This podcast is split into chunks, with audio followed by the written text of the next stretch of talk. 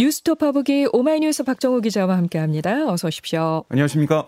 윤석열 대통령 당선인 측이 대통령실 인선을 발표했습니다. 먼저 눈에 띄는 건 조직 개편이죠. 그렇습니다. 현재 3실 8수석 체제인 대통령실에서 정책실장과 아, 민정, 일자리, 인사수석을 각각 폐지를 했고요. 인사수석은 이 인사비서관, 민정수석은 법률비서관으로 대체가 됐습니다. 아, 일자리 수석의 업무는 이 경제 수석실로 통폐합될 것으로 보이는데요. 결국 2실 5수석으로 어, 이렇게 축소가 됐고요.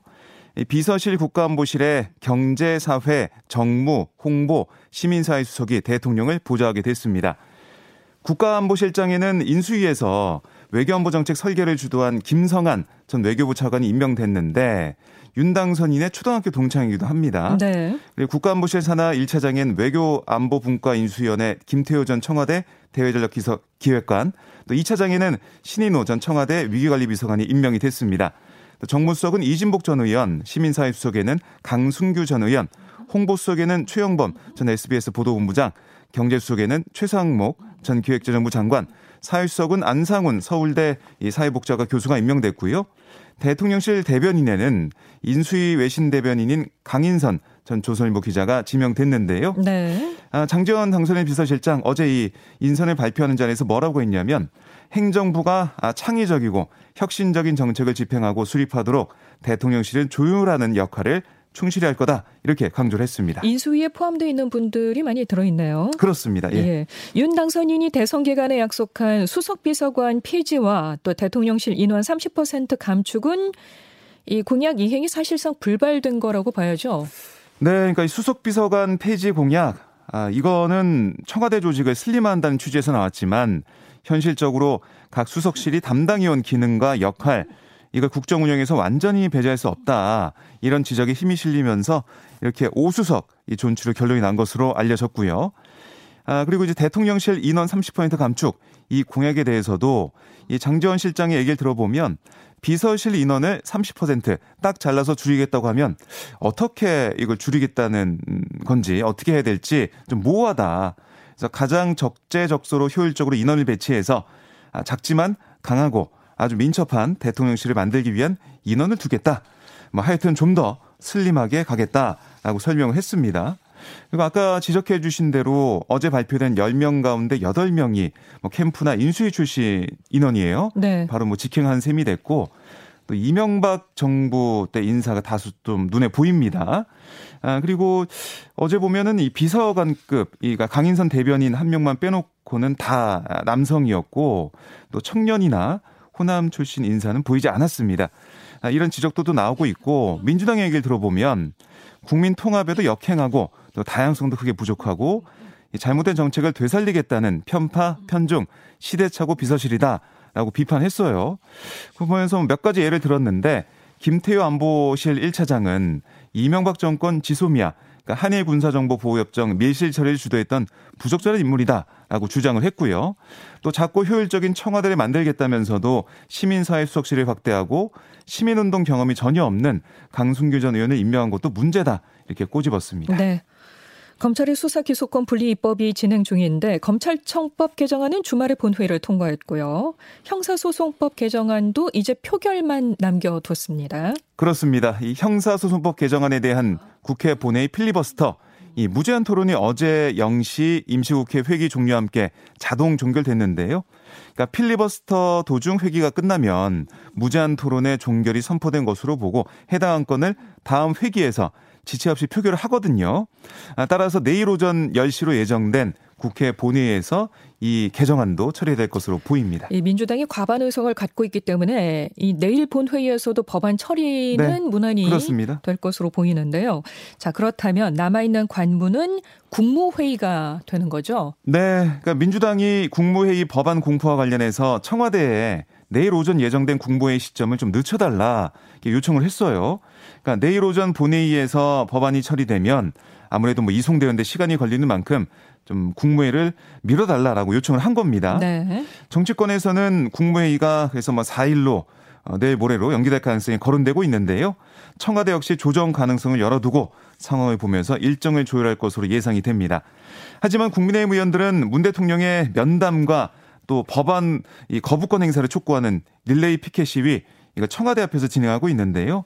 거부권을 행사해서 법치주의와 민주주의가 살아있다는 거 좀 보여달라 이런 얘기입니다.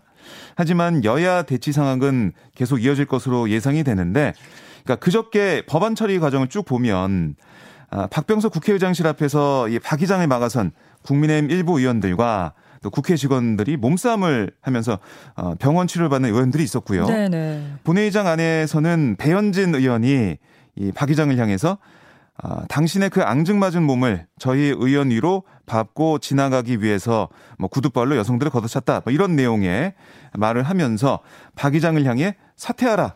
이렇게 외치기도 했습니다. 발언이 좀 강하네요. 네, 그래서 여기서 민주당에서 바로 반박이 나왔는데요. 앙증맞은 몸이란 말, 아, 이거는 같은 국회의원 사이에서도 어, 사석에서조차 할 수 없는 말이다. 국회의장의 체격을 조롱하고 능멸했다고밖에 볼 수 없다라고 비판하면서 국회 윤리특위 회부를 요구하고 있어요. 그리고 아마 의장실에서도 뭐 법적인 대응 방침을 밝힌다 이런 얘기도 나오고 있는데요. 검찰 수사권 분리 법안 처리를 둘러싼 여야 공방 지방선거를 앞두고 더 어, 격렬할 것으로 예상이 됩니다. 네, 검찰의 반발도 이어지고 있는데요. 검찰이 검찰 수사권 분리 관련 법안이 국회를 통과한 뒤에 정부에 이송되면 네. 의견을 제시할 기회를 달라 이렇게 요청을 했네요. 네, 그러니까 대검찰청은 법제처에 이 검찰청법 형사소송법 개정안에 대한 통일적인 정부 의견 제시 등을 위한 이 정부 입법 정책 협의회 소집 이걸 요청했는데요. 그러니까 대통령령인 법제 업무 운영 규정에 따르면 법안 관계기관장은 정부 입법 과정에서 법리적 이견으로 입법이 지연되거나 아, 의원 발의 법률안에 대한 정부 의견의 통일을 위해 필요한 경우 법제처장에게 정부 입법 정책 협의회 상정을 요청할 수 있게 돼 있습니다. 이 협의회 의장은 법제처 처장이 맡고 의장은 관계기관장 등이 요청하거나 정부 의견 통일이 필요하다고 볼 때 협의회를 소집할 수가 있어요. 뭐 이거는 실제 2016년 이 부정청탁 및 금품 등 수수의 금지에 관한 법률 일명 김영란법 시행령안의 조정을 위해서 어 농림부와 국민권익위원회 등 6개 관계부처와 협의회를 연 적이 있습니다. 하지만 이게 사실은 극히 드물게 운영되고 있어서요. 지난해 국정감사에서 어떤 얘기까지 나왔냐면 협의회가 유명무실화됐다. 이런 문제 제기도 있었거든요. 네. 그러니까 검찰이 사실상 사문화했다는 평가를 받는 절차까지 동원해서 어, 뭐 이른바 검수완박 이 법안 공포와 시행전 저지를 위해 좀 총력전에 나서는 그런 모양새입니다. 네. 다음 소식 갑니다. 문재인 대통령이 이명박 전 대통령 등에 대한 임기 마지막 특별 사면을 단행할지를 조만간 결정할 것으로 보인다고요. 네, 정치권에서는 뭐 현재로서 문 대통령이 결국 사면을 단행할 거다. 이런 관측에 무게가 실리고 있어요. 네네. 그러니까 가장 핵심적으로 좀 꼽히는 사람이 바로 이명박 전 대통령인데요. 이 전 대통령 사면과 관련해 아, 문재인 대통령이 지난달 29일 한 말이 있습니다. 그러니까 사면 반대 국민청원에 답변자로 나서서 사면에 찬성하는 의견도 많다. 이렇게 언급을 했습니다. 네. 아, 물론 이제 반대하는 의견에 대한 설명을 많이 한 다음에 그 뒤에 찬성하는 의견도 많다라고 덧붙였지만 청와대에서 뭐 이 원론적이다라고 얘기하는 그런 상황이기도 하거든요. 하지만 문 대통령의 발언은 그만큼 사면 찬성 의견을 진지하게 들여다보고 있다. 이런 음. 방증이라는 게 정치권의 해석이에요. 네. 또 만약 문 대통령이 이전 대통령을 사면할 경우 김경수 전 경남지사 역시 동반 사면하지 않겠냐 이런 관측도 나오고 있거든요. 네. 그러니까 이전 대통령을 사면하면서 김 전 지사를 제외한다면 문재인 정부 뭐 민주당 핵심 지지층 거센 반발에 부딪힐 수 있다 이런 얘기가 나오고 있습니다.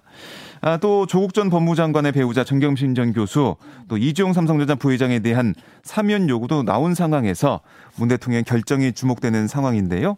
아, 물론 문 대통령이 고심 끝에 사면을 단행하지 않을 가능성 이것도 여전히 남아 있습니다. 네. 지방선거를 앞두고 여론의 역풍을 의식하지 않을 수 없는 그런 상황이기도 한데요. 문 대통령이 고심하는 결과 아, 이건 아마 검찰 수사권 분리 입법안을 처리하는 국무회의에서 알려질 음. 가능성도 있어 보입니다. 네.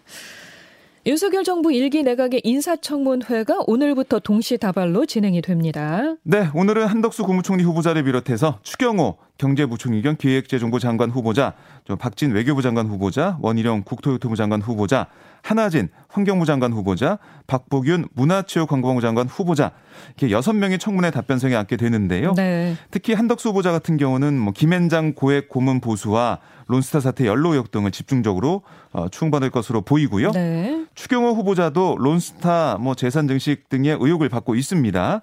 아 그리고 여기다가 추 후보자의 자녀가 공공기관 파견직으로 채용된 이후 무기계약직으로 전환된 데 대해서도 아빠 찬스 아니냐 이런 의혹이 제기가 됐습니다. 네.